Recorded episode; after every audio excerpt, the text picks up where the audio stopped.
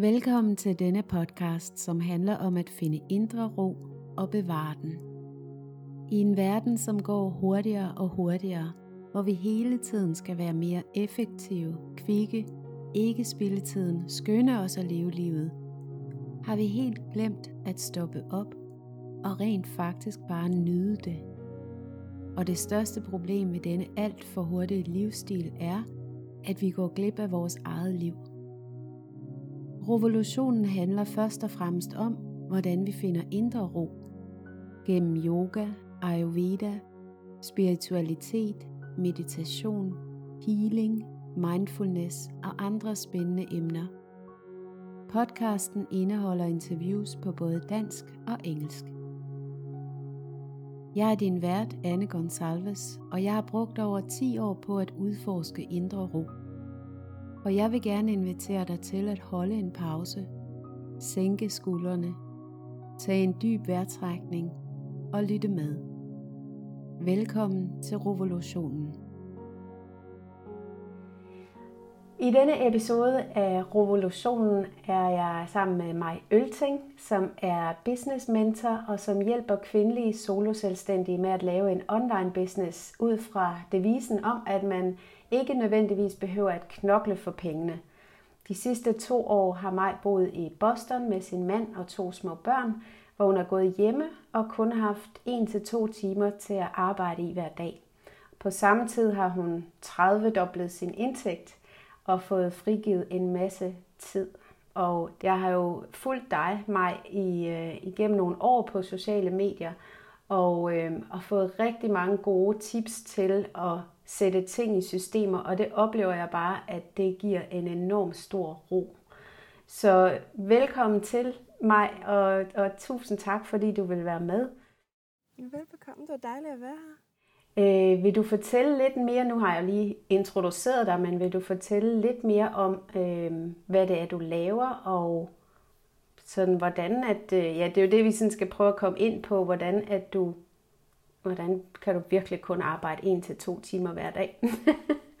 ja, man kan sige, det kunne jeg jo blive nødt til, øhm, fordi at, at sagen hvordan vi flyttede herhen, da, da jeg havde to små børn, vi flyttede herhen til Boston, da Alma hun kun var to måneder, og Nord var lidt over tre år, og så var det mig, der skulle gå hjemme med børnene, samtidig med, at jeg havde den her øh, online business, og der skulle jeg jo gå hjemme med dem hele dagen. Ja, fra morgen til aften, de der 14 timer i døgnet, gik jeg jo hjemme med to små børn, som, øh, som behøvede mig rigtig meget, så jeg var jo rigtig, rigtig træt om aftenen, og så samtidig skulle jeg jo øh, køre min online business. Så der var ikke så meget andet for mig. Det var ikke sådan et, et, et valg, jeg gjorde mig andet, end det var jeg sådan set nødt til. Kun at arbejde en til to timer hver aften, efter de var puttet der klokken 8 om aftenen. Øh, og, og, øh, og så var jeg jo lige pludselig nødt til at finde ud af det. Og i virkeligheden synes jeg, det var lidt... Altså, det var jo helt vildt skræmmende faktisk, fordi at jeg jo havde haft online business i mange år, men, men, øh, men på det her tidspunkt ikke sådan tjent specielt meget, og i virkeligheden var sådan ret knoklende. Det har jeg altid været gennem min, min, hele mit voksne liv. Og, øh, så det var ret vildt, den, den der tanke med, at lige pludselig skulle jeg ned på en til to timer, hvordan i alverden skulle jeg nu banke det hele op til rent faktisk at tjene en masse penge, fordi Øh, det havde vi brug for. Vi blev ikke sådan, øh, hvad skal man sige, øh, vi fik ikke ekstra penge for, at jeg mistede mit arbejde, så jeg var nødt til at stedet at trække nogle penge hjem. Så det var jeg ligesom bare nødt til at finde ud af, da vi kom herhen. Øh, og det jeg jo så fandt ud af, det var det her med, at jamen, hvis jeg kun har en til to arbejdstimer, så får vi jo ligesom kniven for struben, ikke? og bliver nødt til kun at lave det, der er allervigtigst. Og det tror jeg, det er det, der er mange, der glemmer, når man har de der 6, 7, 8 arbejdstimer. Så alle opgaver, de udvider sig jo ligesom med den tid, man har til at fuldføre den. Det kender man jo selv, hvis man har en hel dag til at skrive et nyhedsbrev, så bruger man det. Hvis du har en time, jamen så får du bare gjort det lidt mindre perfektionistisk og får det færdigt på en time. Så det var det, jeg rigtig meget lærte at gøre det her med at ikke at gøre det så perfekt, og at tage de opgaver, som var aller, aller vigtigst først. Og jeg tænker også, at det jo netop har givet dig et, et større øh, overskud også på, på hjemmefronten i forhold til, at du jo har haft al den her tid med dine børn. Øhm, og jeg tænker også, at det i mine ører i hvert fald lyder det som om, at, at du har lært at arbejde på den her måde, og på den måde fået frigivet en masse tid til os at kunne tage den meget mere med ro. Jamen, det, det, er, helt, det er helt rigtigt. Um, man kan sige, at i virkeligheden har jeg jo arbejdet sådan her rigtig, rigtig længe. Øh, jeg har faktisk, altså jeg er vokset op i sådan en øh, mega struktur øh, familie med lister og med alt muligt sådan nogle Øh, men begge mine forældre er sindssygt gode til at lave systemer, lave lister og få ordnet rigtig, rigtig mange ting. Så jeg er jo sådan lært det her fra, fra altid af. det var først, men jeg tror først, det var, da jeg flyttede ud, det, da jeg var en 20 år, at jeg sådan fandt ud af at sætte det hele system, og ligesom, hvad er det egentlig, vi gør her i den her familie, som gør, at vi når mange, mange mål altid, øhm, og får lavet rigtig meget. Øhm, men, men det her med at sætte ting i system, det har egentlig været et tema gennem hele mine 20 år, i al min, sådan, den tid, jeg har prøvet at starte business, men, men tidligere har jeg lavet den store fejl, at jeg har tidsoptimeret tidsoptimeret, men har stadig noget mål i 8, 10, 14 timer i døgnet, så jeg simpelthen glemt at slappe af. Øhm, hvilket faktisk øh, endte med, at jeg, jeg endte med at, og, øh, at skabe sådan hjerteproblemer for mig selv, og var ved at, og, øh, at skulle opereres i hjertet en hel masse. Der var meget, meget ung, fordi jeg blev så stresset. Øhm, og der, der fandt jeg ud af det her med, hold da op, det, jeg sidder jo med nogle fantastiske redskaber, men jeg bruger dem bare, jeg bruger dem fuldstændig forkert, ikke? fordi at jeg, jeg kom til bare at tidsoptimere og nå meget mere end de fleste øh, i meget, meget, på rigtig mange timer i døgnet, i stedet for at nå det samme som alle andre bare på to timer i døgnet. Altså, jeg, jeg har glemt, at jeg brændte mig selv ud. Så derfor, der, der, der er ligesom blevet tvunget ned i gear og fandt ud af, at man faktisk kunne nå det meste på de her 1 til to timer i døgnet, så frigav det jo tid til, at jeg alle de andre timer kunne lave lige præcis, hvad jeg havde lyst til. Øh, og det er jo så her, mens jeg har små børn, er det jo at gå hjem med dem hele dagen.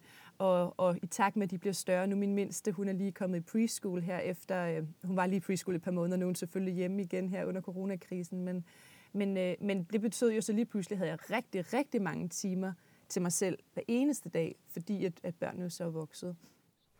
Og hvordan, øh, lad os lige prøve at gå lidt tilbage til, du nævnte, da du var i 20'erne, og du havde de her, du var super god, du voksede op med de her øh, tidsoptimeringssystemer, øh, så du blev simpelthen så effektiv, men så løb det lidt løbsk med dig, tænker jeg, at det er sådan det, jeg hører, at, at du faktisk fik, øh, fik bare produceret eller fik lavet endnu mere og, og blev så super effektivt, men, men endte så med stadigvæk at have den der knokle energi på det, ikke? Man kan sige, altså sagen var den, at jeg jeg vidste om 22 år, at jeg skulle være selvstændig, og det var ligesom, der var ikke nogen plan B. Det var det, jeg ville. Jeg brændte så meget for at skulle, skulle formidle og skulle, skulle lave content og skulle arbejde i hele den her nye online-verden, som var startet på det tidspunkt. Men, øh, men jeg havde ikke rigtig noget, jeg kunne undervise i. Jeg kunne ikke en skid. Jeg var lige kommet ud af gymnasiet, og sådan, så, jeg, så jeg var nødt til at finde på noget, jeg kunne lære. Og derfor der, øh, der besluttede jeg mig for at blive heilpraktiker, som er sådan en, en naturmedicinsk uddannelse, der koster ret meget. Og grunden til, at det er interessant, det er, at øh, at jeg jo på et ret tidlig røg uden for hele det her system. I Danmark er vi jo sådan støttet af, at vi, vi øh, får en betalt uddannelse og ovenikøbet for penge i lommen, men jeg gjorde lige det modsatte. Jeg skulle både hive rigtig mange penge hjem, øh, og fik ikke noget SU. Så det gjorde jo ret tidligt, at jeg kom ind i den her. Jeg var nødt til at, at, at knokle ret mange timer for både at arbejde til en minimumslønsjob øh, for at kunne tjene til min uddannelse, og for at kunne tjene til at, hvad vil jeg, normalt øh, at leve øh, øh, øh, spise og ja, en lejlighed. Og så når jeg havde knoklet alle de her mange timer og arbejdet alt det, så kunne jeg få lov at læse min uddannelse bagefter. Ikke? Så derfor var det, at, at jeg valgte en sti ret tidligt, der gjorde, at jeg bare var nødt til at arbejde øh, mere end rigtig, rigtig mange andre var nødt til at arbejde i deres 20'ere. Øh, det var også det, der ledte som sagt til de her øh, hjerteproblemer. Og, øh, og med til historien er også, at bagefter, der skruede jeg gevaldigt ned. Jeg lærte virkelig det her med, at at jeg var nødt til at udnytte, at jeg rent faktisk kunne skabe tid. Jeg var nødt til at bruge det til at nyde noget mere bagefter. At altså arbejde kort tid, og så nyde bagefter. Men, men på samme tid fik vi øh, vores søn. så det var derfor, jeg aldrig rigtig nåede at komme, øh, komme helt ovenpå, fordi jeg nåede faktisk lige at blive færdig med min halvpraktikeruddannelse og blev udskrevet fra hospitalet, og så flyttede vi til London. Og da vi havde været der to måneder, fandt vi ud af, at ved et tilfælde, at jeg var blevet gravid. Øhm, så jeg nåede ikke at, øh, at få det der break, hvor jeg faktisk øh, kunne udnytte den her nye epiphany, jeg havde fået. Øhm, fordi så skulle jeg på barsel, og så, så kørte det hele igen med en hel masse nye ting, jeg skulle. Øh, dejlige ting, men som ting, jeg også skulle, så der ikke rigtig var tid til mig. Så du kan godt høre, at hele det her tidstema har været mit store tema hele livet. Det er også derfor, det interesserer mig så mega meget. og det er jo også øh, virkelig noget af det, du giver, hvis, øh, hvis lytterne sidder derude og tænker, øh, så, så vil jeg anbefale dem at komme ind på dit nyhedsbrev, og jeg skal også nok linke til det, og på sociale medier giver du jo også rigtig mange gode fif. Øh, og så har du også snart et, øh, et online-program, hvor man kan lære nogle af alle de her systemer. Øh, men jeg synes, at det er rigtig interessant, hvis, hvis du kunne... Øh, øh, hvis vi kunne dykke lidt ned i, hvad det er for nogle systemer, fordi nu har vi jo talt om systemer, systemer, systemer, men jeg tænker, at de er med til at give dig øh, masser af ekstra tid, som du så kan bruge i fred og ro sammen med dine børn og på det, som, som I gerne vil lave. Hvad er det helt konkret for nogle systemer, du så har i, øh, i dit liv, i din hverdag, i din business? Ja, altså man kan sige, at ja, mit, mit liv det er jo øh, sådan opdelt i privatliv og i, i, i business. Det er jo også det, mine programmer sådan set er. Jeg tager jo hånd om hele vejen rundt, så man både får tid i sit privatliv og i sin business. Øhm, så hvis vi starter med privatlivsdelen, øh, den plejer at dele op i det, der hedder altså hele ens online-liv og så hele ens praktiske hjemmeliv. Øh, Øh, og online-liv, det dækker jo alt det her med alt det, vi laver på vores computer. Vi laver simpelthen så mange ting øh, på vores computer i dag, både med dokumenter, alt det, vi laver ikke online, men så også online inde i sine øh, mails og Facebook og alle de der ting, som vi alle sammen også bruger. Øh, og så hele ens øh, mobil og sociale medier, alt det her dækker det. Og der går jeg simpelthen ind for, skridt for skridt og, øh, og sørger for, at jeg ikke bliver, øh, bliver øh, hvad hedder det, forstyrret af nogen som helst. Det er sådan mit mest sådan, praktiske råd, jeg har til den del. Jeg går simpelthen ind skridt for skridt og får afmeldt alt og får afmeldt alle notifikationer, sådan, så jeg får tid til mig selv. Og det virker sindssygt simpelt, men af en eller anden årsag er det meget, meget svært for folk ikke hele tiden at skulle være øh, underholdt, øh, selvfølgelig. Og øh, så det, det er meget det, jeg arbejder med, det her med, at, at jeg bestemmer selv, hvornår jeg skal snakke med andre mennesker. Jeg bestemmer selv, hvornår jeg skal øh, svare på mails. Jeg bestemmer selv, hvornår jeg skal... Øh, fordi øh, det er ligesom om, hver eneste gang, der er nogen, som skriver til mig, eller laver de her notifikationsbip, så er det jo, at vi, vi får sådan helt sådan en urge ind i kroppen til, at vi skal, vi skal tjekke, er det her spændende, er det nyt, er det farligt? Og, og på en eller anden måde giver vi jo afkast på, at, at vi selv er herren over, hvornår vi skal lave vores egen ting i vores liv, fordi vi får lyst til at svare igen, eller føler, vi er nødt til at svare igen. Eller...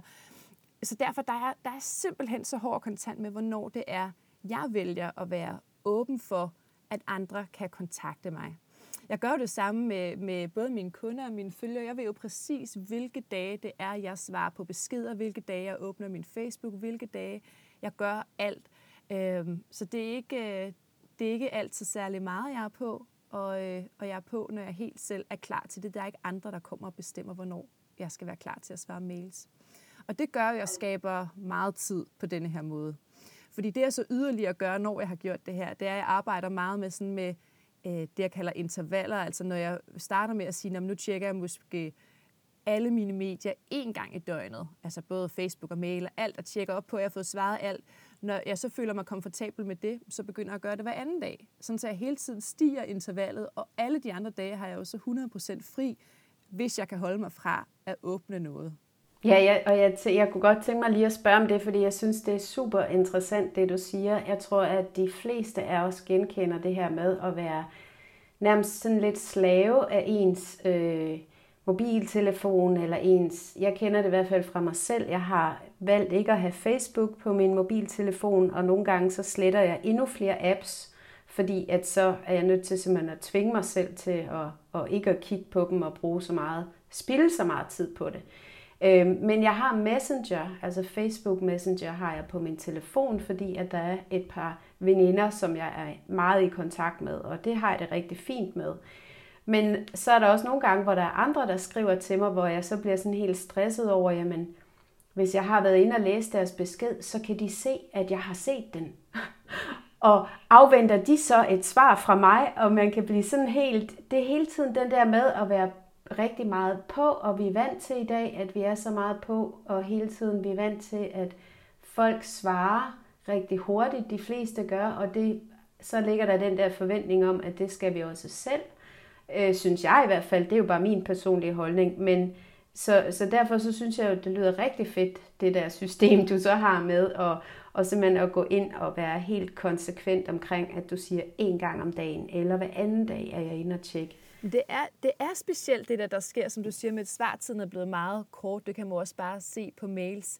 Øh, og i virkeligheden, der, der har jeg nogle gange fået svar tilbage. Min, mit standardsvar på min e-mail er jo, om jeg svarer ikke mails hver dag. Øh, jeg tidsoptimerer, prøv det samme, eller sådan et eller andet den, du har prøvet sådan at skrive min standard mail til folk, og hvor folk svarer tilbage, gud, var det egentlig interessant, og var det egentlig rart, at man ikke ved, at det øjeblik, man har sendt en mail til dem, så skal man svare igen om 10 minutter faktisk. Der, der er man også med til at skabe en mere okayhed med, at vi alle sammen venter lidt ved selv at trække den lidt længere, end andre gør. Så nogle gange, der ser det helt som en gave, jeg også giver til andre, også lige at få lov til, at de ikke bare får mailen eller svaret retur tilbage, så bolden er på deres bane helt helt. Øhm, Præcis. Ja, men, øhm, men det er jo det, man skal huske på, det er de her apps og alle de her ting, alle de her notifikationer, de, der sidder jo hardcore øh, mennesker og designer det her til, at det skal gå ind, man går ind og tester, hvilke hormonlevels, øh, der udskilles, når vi bruger de forskellige apps, så vi bliver mest muligt afhængige, fordi der, altså, jo mere vi er på de her apps, jo flere penge, annoncekroner kan de jo trække, så der er jo penge i, at vi sidder og bruger det. Så, så vi er jo, de er jo lavet til, og de er jo designet til, at vi skal blive afhængige. Og det, det synes jeg bare er uhyggeligt, og har slet ikke lyst til at være en del af. Det, det tog vil jeg i hvert fald godt stige, stige rigtig meget af. Eller i hvert fald selv være med til at bestemme meget mere, hvornår at, at du skal være på. Ikke? At, sådan at, at du tager ligesom den der øh, power tilbage, kan man sige. Ja. Så i forhold til, nu nævnte du det her med den online del, og der synes jeg jo allerede, at man kan gøre rigtig, rigtig meget i forhold til ro, i forhold til at få ro på, hvis man øh, sletter nogle apps, eller bliver meget mere bevidst om, hvordan man bruger sin tid, og at man ikke skal ind og, og ja, første skridt i virkeligheden er jo enten at slette nogle apps på telefonen, eller slå alle notifikationer fra. Det er de to ting, jeg gør. Og så sætter jeg også standardbeskeder på, på mine, mine sociale medier. Hvis man skriver til mig på alle mine business-sider, så, øh, så sætter jeg jo standardsvar, der hedder for det første, at øh, jeg bliver kun kontaktet på mail, og hvad så skriv der, så jeg får det hele samlet et sted. Og der har jeg jo som et standardsvar med at svare et par gange om ugen. Så på den måde sørger jeg jo for at bygge hele mit net op, så jeg ikke skal være lige så meget til rådighed. Det er i virkeligheden det, at jeg synes, vi er, vi er for meget til rådighed, og det vil jeg godt øh, være stå imod. Og så talte du om, så er der jo selvfølgelig alt det med alle dine private øh, veninder, som skriver. Jeg prøver at vælge nogle apps, som så ikke er andre, der bruger. Jeg har for eksempel sådan en WhatsApp, som jeg så har mine tre nærmeste veninder og min mor på. Fordi det er så den eneste, der får lov til at bip overhovedet på min telefon. Ja. Øh, fordi det øjeblik, at øh, Messenger bipper, så er der jo rigtig mange andre beskeder også. Øh, men, men hvis jeg skulle gå ind i Messenger, og hvis nu vidste jeg for eksempel, at vi skulle snakke i dag, så derfor sad jeg lige i Messenger, da jeg vågnede, øh, så kan jeg jo se, at der er tre andre, der har skrevet, men der åbner jeg dem ikke, fordi at jeg har en regel for mig selv, der hedder, når jeg åbner noget, så skal det også færdiggøres. Øh, det samme med mine e-mails, at der ligger e-mailsene også bare til den dag, hvor jeg ved, at jeg tjekker mails, og hvis jeg skal ind og ved, der kommer en, en mail, jeg skal have tjekket, for eksempel, øh, jeg har nogle, nogle, et par stykker, jeg outsourcer til, så hvis jeg ved, de lige sidder og laver noget, jeg skal kunne svare på, så går jeg kun ind og ser deres mail. Fordi jeg går simpelthen ikke, hver gang man åbner en mail, så skal man jo huske, så begynder hele, så kommer der jo en opgave, og selv hvis man ikke laver opgaven, så ligger opgaven jo op i hovedet. Så jeg er simpelthen nødt til ikke at åbne noget af det, før jeg har tid til at lave det færdigt. Så på den måde, der skaber jeg rigtig meget mental ro ved slet ikke at åbne op for de opgaver, før at dagen, hvor jeg har det på sådan et schema, præcis hvornår jeg skal lave hvad. Og det betyder, at jeg egentlig kan have fuldstændig ro i hovedet, fordi jeg ved, at alle får svar, og alle mine medier er med på det her schema, øhm, så alle får svar bare, når jeg beslutter mig for det. Jeg tror også, at øh, nu nævnte du det her med mental ro, fordi at du har øh, du samler det hele, og du bestemmer selv, hvornår du går ind og tjekker mails og sådan noget. Og jeg tror også, at der sidder rigtig mange, som øh, har øh, arbejdsmailen med hjem, og det kan godt være, at de tjekker på telefonen. Jeg hørte i hvert fald, jeg har hørt om rigtig mange, som øh, så tjekker de lige om aftenen deres arbejds-e-mails, fordi så føler de lidt, at de er på forkant til dagen efter, så ved de ligesom, hvad der ligger og venter, og de skal i gang med. Men hvis du tjekker mailen om aftenen, så som du siger, så rumsterer alle opgaverne allerede i hovedet, og hjernen er ligesom allerede sat i gang. Og det kan så resultere i dårligere søvn, eller fordi du så ligger der og spekulerer på alt muligt. Plus at, at du har ikke mulighed for på samme måde at filtrere det fra. Og det er sådan, især den der med at tjekke mails og Facebook og alt det her om aftenen, synes jeg kan være et, et ret stort problem faktisk, fordi øh, det kan godt være, at mange ikke er klar over, hvor meget man bliver påvirket af det, men, men hjernen bliver jo så ligesom aktiveret lige inden sovetid, ikke? Det gør den helt sikkert, ja. Men man skal bare altid tænke, hver gang man går ind på alle de her medier og sin mail, er jeg klar til at arbejde, fordi det er det, der kommer til at ske nu, eller er jeg her kun for underholdningens skyld? Fordi jeg ligger også, jeg skældner meget mellem, hvornår jeg arbejder på sociale medier, og hvornår jeg bare sidder og scroller og liker, og du ved, for min egen fornøjelses skyld. Men, men, men hvis jeg går ind bare for min egen fornøjelses skyld, så kigger jeg ikke på Messenger, jeg kigger ikke på mine notifikationer, fordi de fleste af mine notifikationer, de er arbejdsrelaterede. Jeg har jo sørget for, at de kun handler om det, der er allermest interessant for mig. Så derfor der, der er jeg bare meget bevidst om det her med, inden for underholdningens skyld, eller, og så lukker jeg simpelthen ned for alt, også ind i appsene. Jeg tænker simpelthen ikke på, at jeg har fået besked, jeg er simpelthen nødt til at, at lukke den del ned. Mm. Øhm, det man også skal tænke med de her mails, det, det er jo, at hver eneste gang vi laver noget, så er der det, der hedder en opstartsfase, kalder jeg det. Det er det, der som er bare er spildtid. Og det gør vi rigtig meget i mails. Det er det her med, at vi bare sidder og som du siger, føler vi arbejder lidt, men i virkeligheden, der sidder vi jo lige og scroller lidt, og lige læser lidt de nemme nyhedsbreve, og lige ser om sådan, hvad der kan underholde en lidt. Og alle de der lidt tunge mails, som der jo i virkeligheden er lidt gods i, og som er lidt svære at lave, dem får vi jo ikke besvaret. Så vi bruger faktisk det meste af vores tid bare på sådan en lidt en spildtids, hvor vi egentlig ikke er særlig øh, produktive. Og det er jo også det, jeg virkelig arbejder med, at, at samle opgaverne. Så når man laver mails, så tager jeg fra en ende af alle mailsene i min inbox, og jeg sorterer ikke dem, jeg tager bare den første fra start af, fordi så springer jeg hele det her opstartslag over med, at man bare sidder og, og spilder sin tid, basically. Så, så, øh, så der er mange... Øh, der er mange, rigtig mange lag i det her med at tidsoptimere. Jeg har jo selvfølgelig sat det i et, et, et stort system. Nu kommer vi igennem det lidt, lidt mere kaotisk end min hjerne. min hjerne øh, elsker Anne. men, men det er...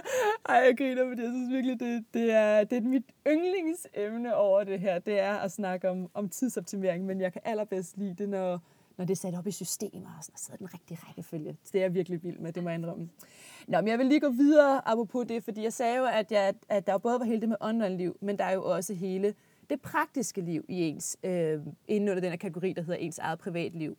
Um, og det er jo fordi, jeg har fundet ud af, at alle os, øh, nu arbejder jeg jo med kvinder, der gerne vil være, øh, have deres egen business øh, online, og, øh, og vi er jo rigtig, rigtig gode til det her mental load, som mange kvinder de, de tager på sig med, at så skal der også lige øh, gøres rent, og der skal lige købes børnetøj næste størrelse, og der skal lige, altså alt helt ned til at få skiftet pære i røgalarm. Altså vi, vi er virkelig på det niveau. Hold kæft, hvor laver vi meget, ud over også lige vores business.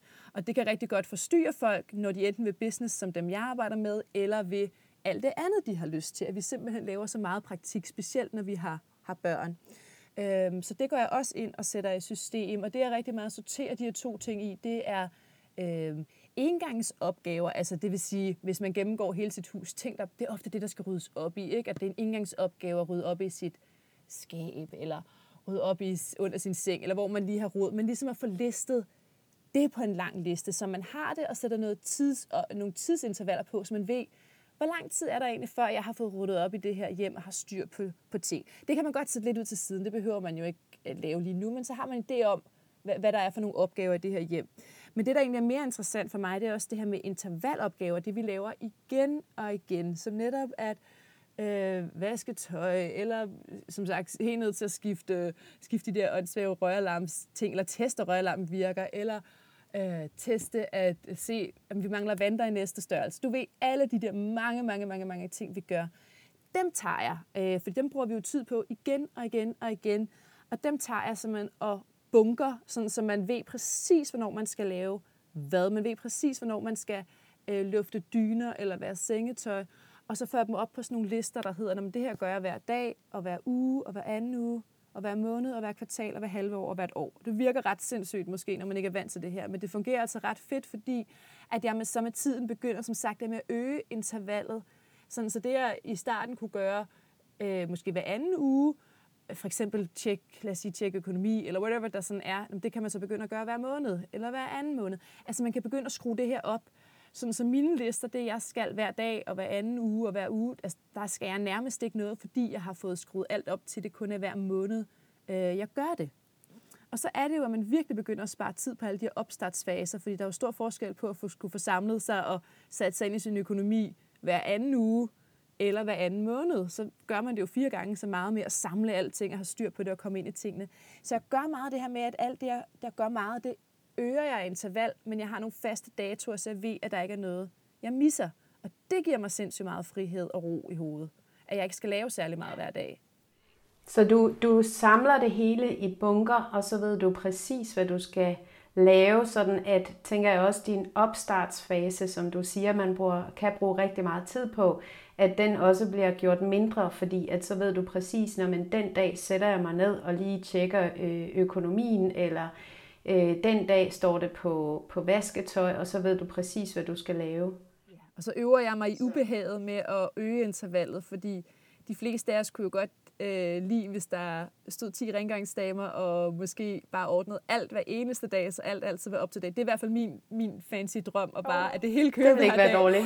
men, øh, men problemet er jo, når man selv skal gøre det, så begynder det at være et rimelig kedeligt liv, øh, og at skulle have styr på alting.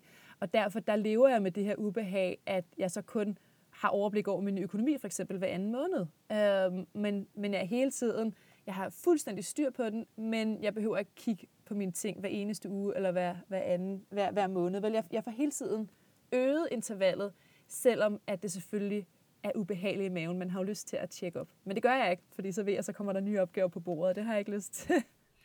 ja, jeg, jeg tænkte også, øh, eller jeg, jeg kom lige til at tænke på en, øh, jeg tror det var en TED-talk, jeg så en gang for nogle år siden, som handlede om øh, mænd og kvinders hjerner.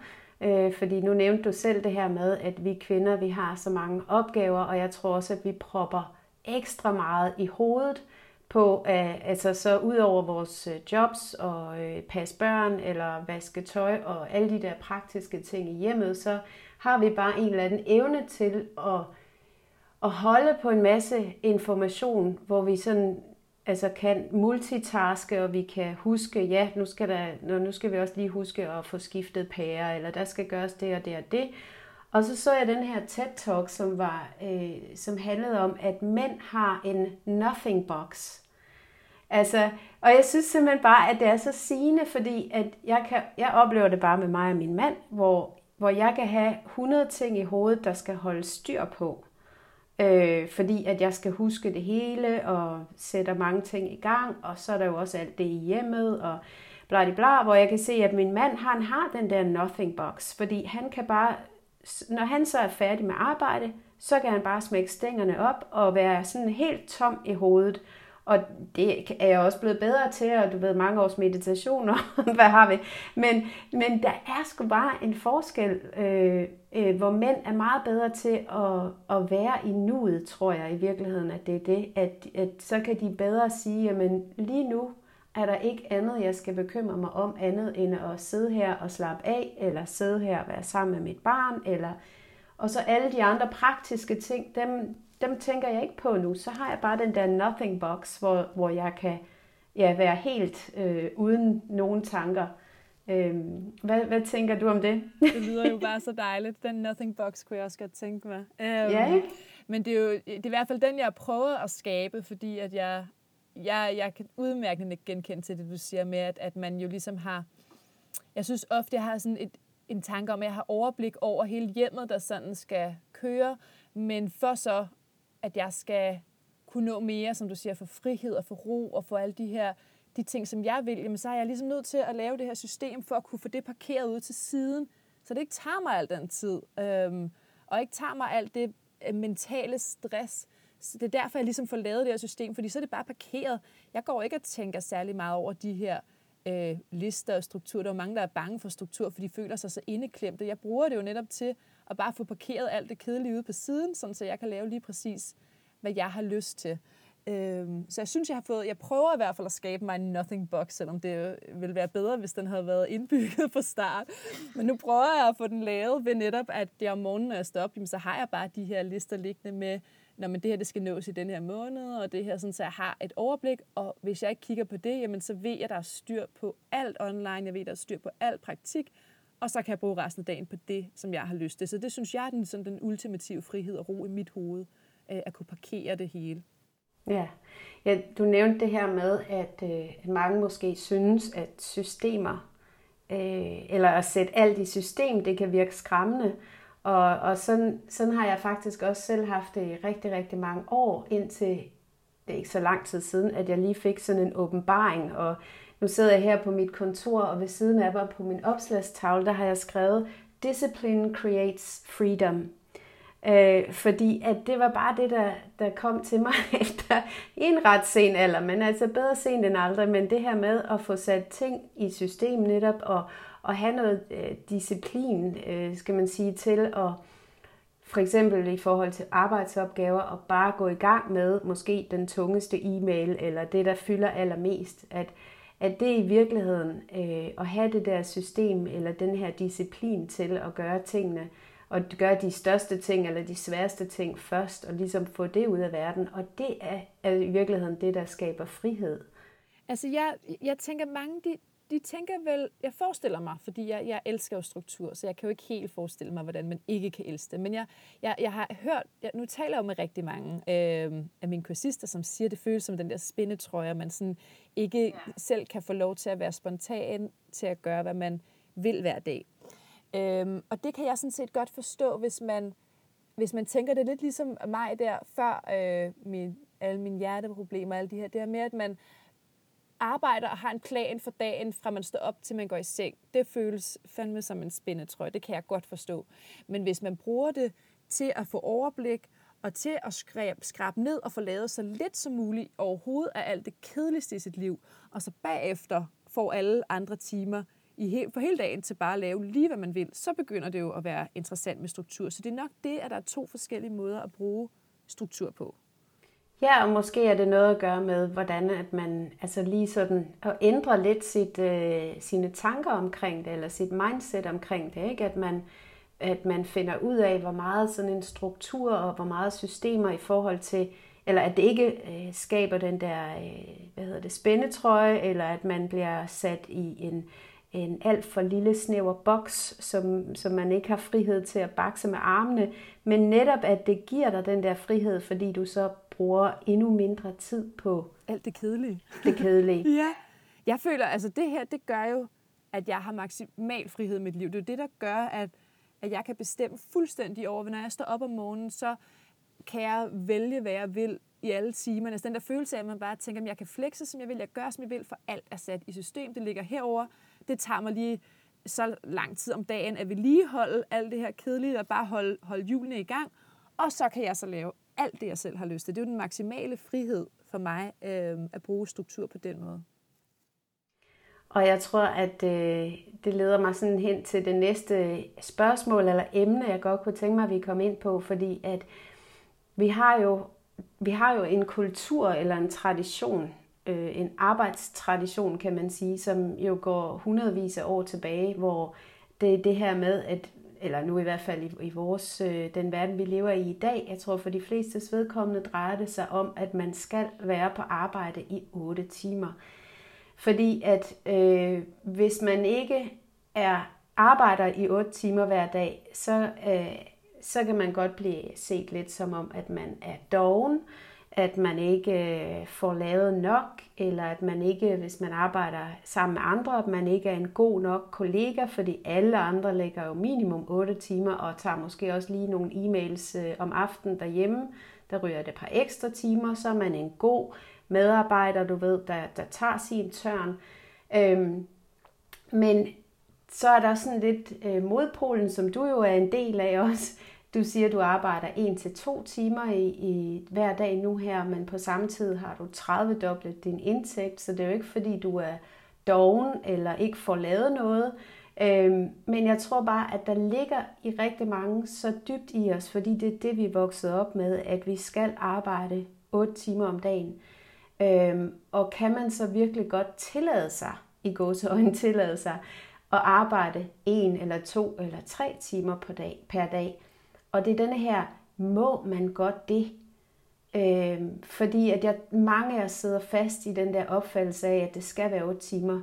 Øh, og, og, og ellers så kommer der en masse fordomme på. Ja.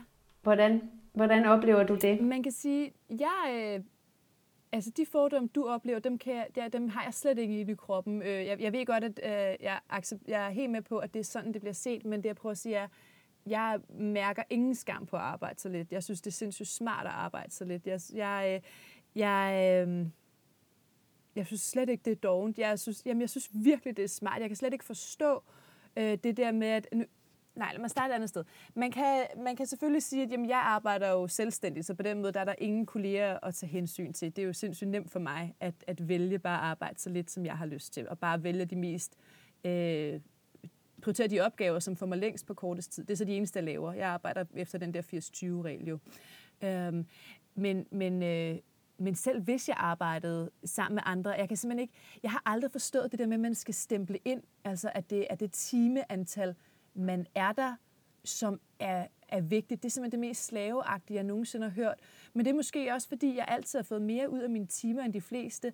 Så derfor synes jeg, at, at øh, hvorfor i alverden skulle jeg sidde og arbejde effektivt i 8 timer, når, når alle når naboen sidder og scroller på Facebook øh, i sin arbejdstid. Altså, jeg, jeg synes ikke, at timeantal, det, det siger noget som helst. Jeg, øh, jeg vil helt klart øh, have kæmpet alt, hvad jeg kunne, hvis jeg havde et arbejde, for at kunne få lov til at få så mange dage derhjemme, og så hellere vise mine resultater, i stedet for at arbejde timeantal. Så jeg... Øh... Jeg tror bare, det er noget, der ligger, som du også siger, det her med at stemple ind, så tænker jeg tilbage til, øh, eller der er jo stadigvæk folk, der arbejder på fabrikker, sikkert stempler ind, men og sådan har det jo været, hvis vi går 100-200 år tilbage, at det har ligesom været på den, og i hvert fald fra, altså så har det måske været en måde, hvorpå man kunne måle at når man øh, Linda laver lige så meget som Jette, fordi de har været her 8 timer begge to. Øh, men, men sådan er det jo bare ikke, fordi at, at jeg har også arbejdet på, øh, på kontor i, i London i mange år, hvor, hvor jeg kunne se, at mange af mine kollegaer, mine øh, engelske kollegaer, de havde sådan en, det var nærmest sejt, hvis man så lige var der i hvert fald en time ekstra om aftenen. Ikke? Øh, at det var ligesom sådan den der med, åh, så har jeg virkelig arbejdet hårdt i dag.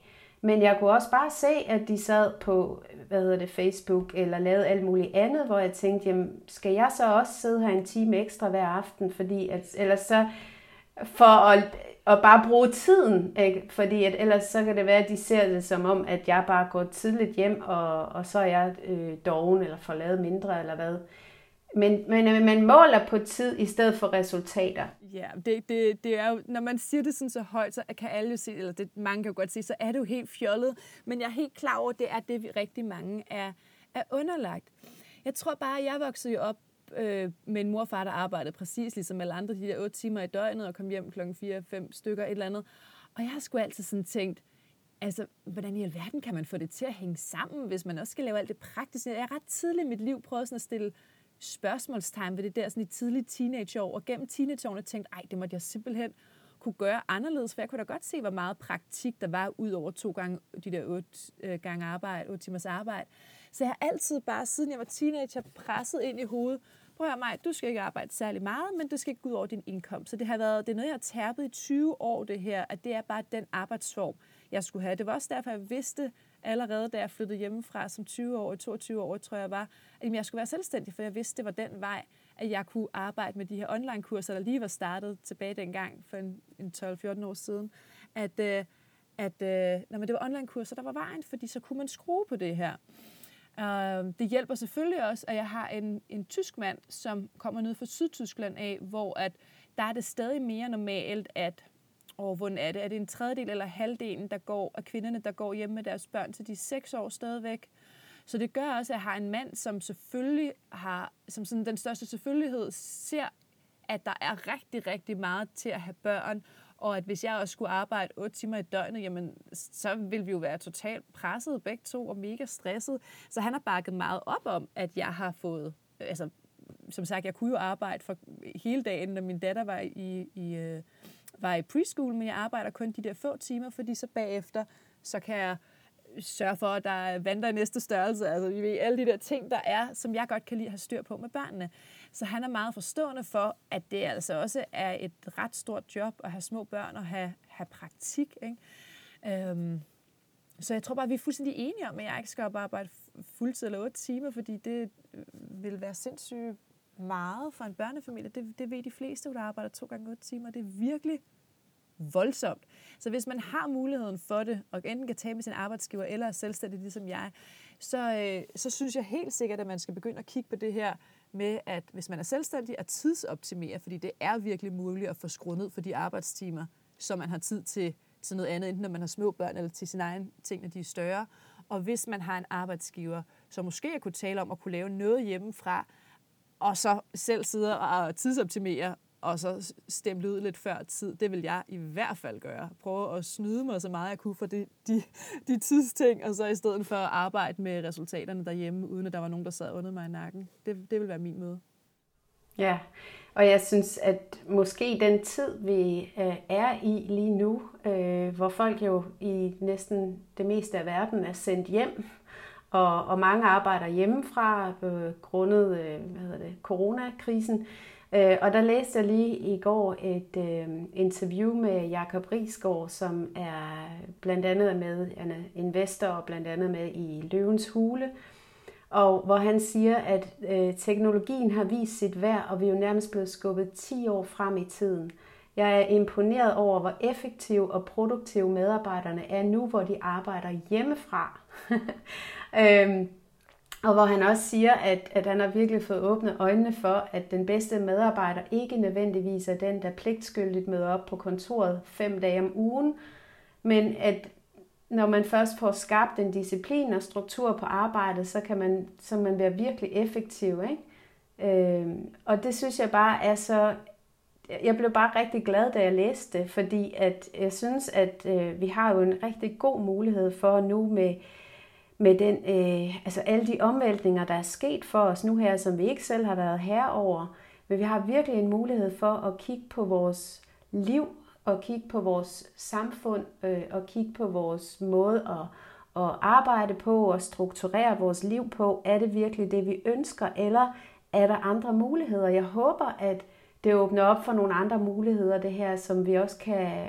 Øh, kan vi, som vi kan tage med os i fremtiden, selv når alt begynder at åbne op igen, at, at det måske har åbnet op for, at der er mange, der siger, jamen jeg vil ikke tilbage og arbejde og sidde otte timer øh, bænket foran min computer på, på kontoret hver dag, fordi jeg når mindst lige så meget, hvis ikke mere, når jeg har fået sat det hele i system og kan arbejde hjemmefra og sådan noget. Ikke? Øh, at, at det kan åbne op for nogle nye muligheder. Det ville jo være fantastisk, hvis vi kunne ændre på noget på vores arbejdsstruktur øh, og få frigivet meget mere tid og, og meget mere ro. Ja. Jamen det, det er utroligt, hvad det der med afbrydelser gør. Fordi at når man er på arbejde, så ud over, at nu nævnte vi, at snakke vi om alle de andre notifikationer og bips og alt det der, man før bliver afbrudt af. Men der er jo også alle kollegerne ud over, som hele tiden kan komme og, og forstyrre en. Og der er simpelthen der er lavet rigtig mange forskellige studier på, på det her med forstyrrelse, og hvor lang tid det tager at komme tilbage ind i en opgave, efter man lader sig afbryde. Og det er omkring, man siger det omkring 20 minutter, det tager sig at komme ind på samme niveau koncentrationsmæssigt en opgave, efter man er blevet afbrudt, eller helt op til, hvad der svarer til 33 procent, altså en tredjedel af ens, øh, ens arbejdsdag, som går bare med afbrydelser, og så skulle igennem denne her opstartsfase igen, hvor vi sidder lige og skal komme i gang og tjekker lidt mails og laver, hvad det nu er. Så det der med at være derhjemme øh, og lære og tidsoptimere, det gør bare rigtig meget med, at vi kan få de der resultater på noget, noget kortere tid. Hvilken, øh, hvilken effekt synes du, at du har oplevet som den største for dig, altså i forhold til at få tidsoptimeret alt? Altså når vi ser bort fra din periode i 20'erne, hvor du så endte med at løbe endnu hurtigere og bare fik noget endnu mere, men så blev stresset af det til der, hvor du er i dag. Øh, og den måde, du arbejder på i dag og har optimeret dine øh, systemer. Hvad er den største effekt, du har oplevet? Jamen det er jo den her ultimative frihed, at jeg kan bestemme over de fleste timer i mit liv, og selvfølgelig også, hvor vi rykker rundt i verden, fordi at jeg er jo så online, men at jeg kan stå op om morgenen og vide, at jeg, jeg har ikke noget uro i hovedet, fordi jeg ved, at alt praktisk bliver lavet, jeg ved, at alt online bliver lavet, jeg ved, at alt i min business er der styr på. Jeg har fuldstændig styr over det hele, men jeg har sat det ned til ikke at tage særlig lang tid, fordi så har jeg alle andre timer til at lave det, jeg har lyst til. Og lige nu er det jo rigtig meget at være sammen med mine børn, øh, fordi de jo stadig kommer, kommer tidligt hjem fra preschool, når de er der. Men ellers, så er det jo at jamen så dyrker jeg også yoga, eller så lærer jeg, lærer jeg at spille klaver, eller lærer at strikke, eller whatever jeg lige sådan har, har lyst til at lære. Så jeg kan godt lide hele tiden at, at lære nogle nye ting, og tage en masse online-kurser, og begynde at lave ansigtsyoga. Altså, altså, jeg, begyndte, jeg laver rigtig mange ting hele tiden, eller sidder og planlægger, vi er ved at flytte til Kalifornien nu, og sidder og planlægger hele den rejse, og hvordan vi kommer igennem roadtrips for at skulle derned. Sådan. Jeg kan mixe mit liv sammen præcis, som jeg har lyst til, fordi jeg har skabt tid.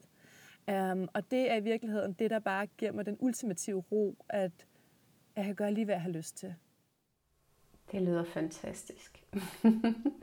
jeg kunne godt tænke mig at, at runde af med at spørge, hvad er dit bedste tip til at finde indre ro?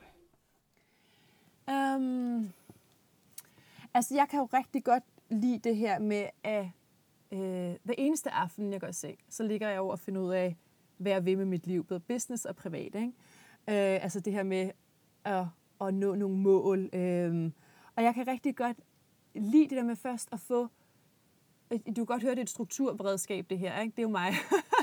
Men det her med, at man får, øh, får overblik over alt, der skal laves, får det inddelt i nogle mindre bidder, får sat nogle tider på, hvornår skal hvad gøres. Ser, at det her...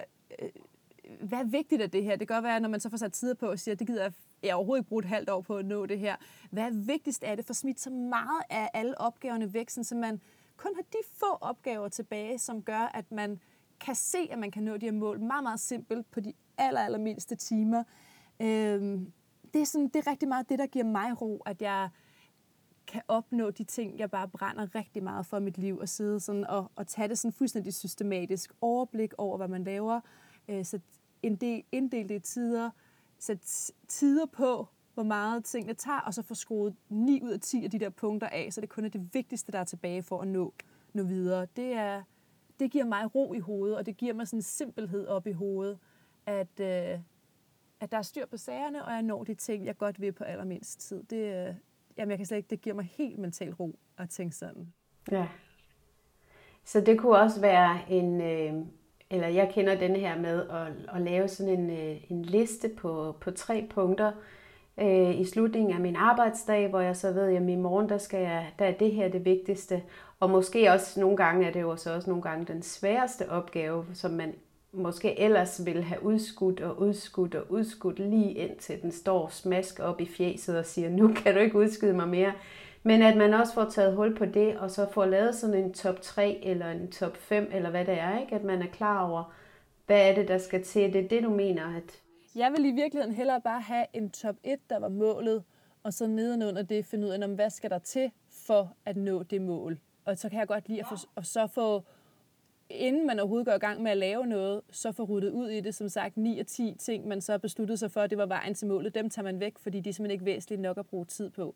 Sådan så man lige pludselig kun sidder tilbage med et mål, og ganske få ting, man skal gøre for at nå det mål. Og det kan godt være, det er de mest øh, ubehagelige ting for målet. Lad os sige det helt konkret, hvis man godt vil have en masse flere følgere på sin, det arbejder jeg jo med, med sine øh, følgere inde på sine sociale medier. Hvad er det mest, øh, hvad virker så for at kunne få flere følgere? Så skriv alle tingene ned, og så kigge på dem og sige, ja, jeg kunne godt gøre det, jeg kunne også gøre det, men det, der faktisk for mig aller, aller længst, det er ved at lave en Facebook Live hver eneste dag i en hel måned. Det kan godt være det mest ubehageligt, men så kunne jeg gøre den ene ting, den virker 10 gange så godt som alle de andre, så sletter vi alt det andet. Der er ingen grund til at fylde hovedet med det, så gør jeg den ene ting, der får mig længst til målet.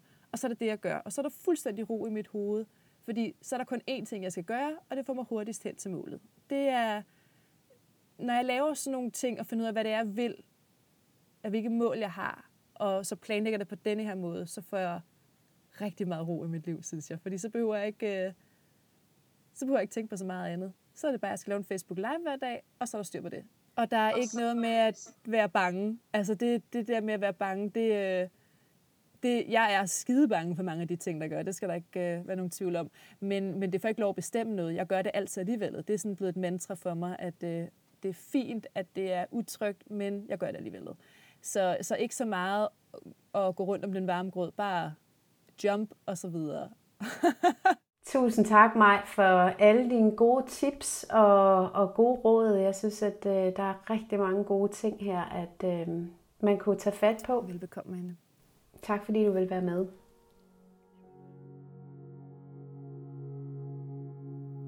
Tusind tak, fordi du lyttede med til Revolutionen. Der er mange flere spændende interviews på vej. Hvis du har brug for mere indre ro, så er du velkommen til at tjekke min hjemmeside annegonsalves.com, hvor du finder en masse blogindlæg og blandt andet også kan downloade en gratis 15 minutters guided meditation, der giver dig ro på.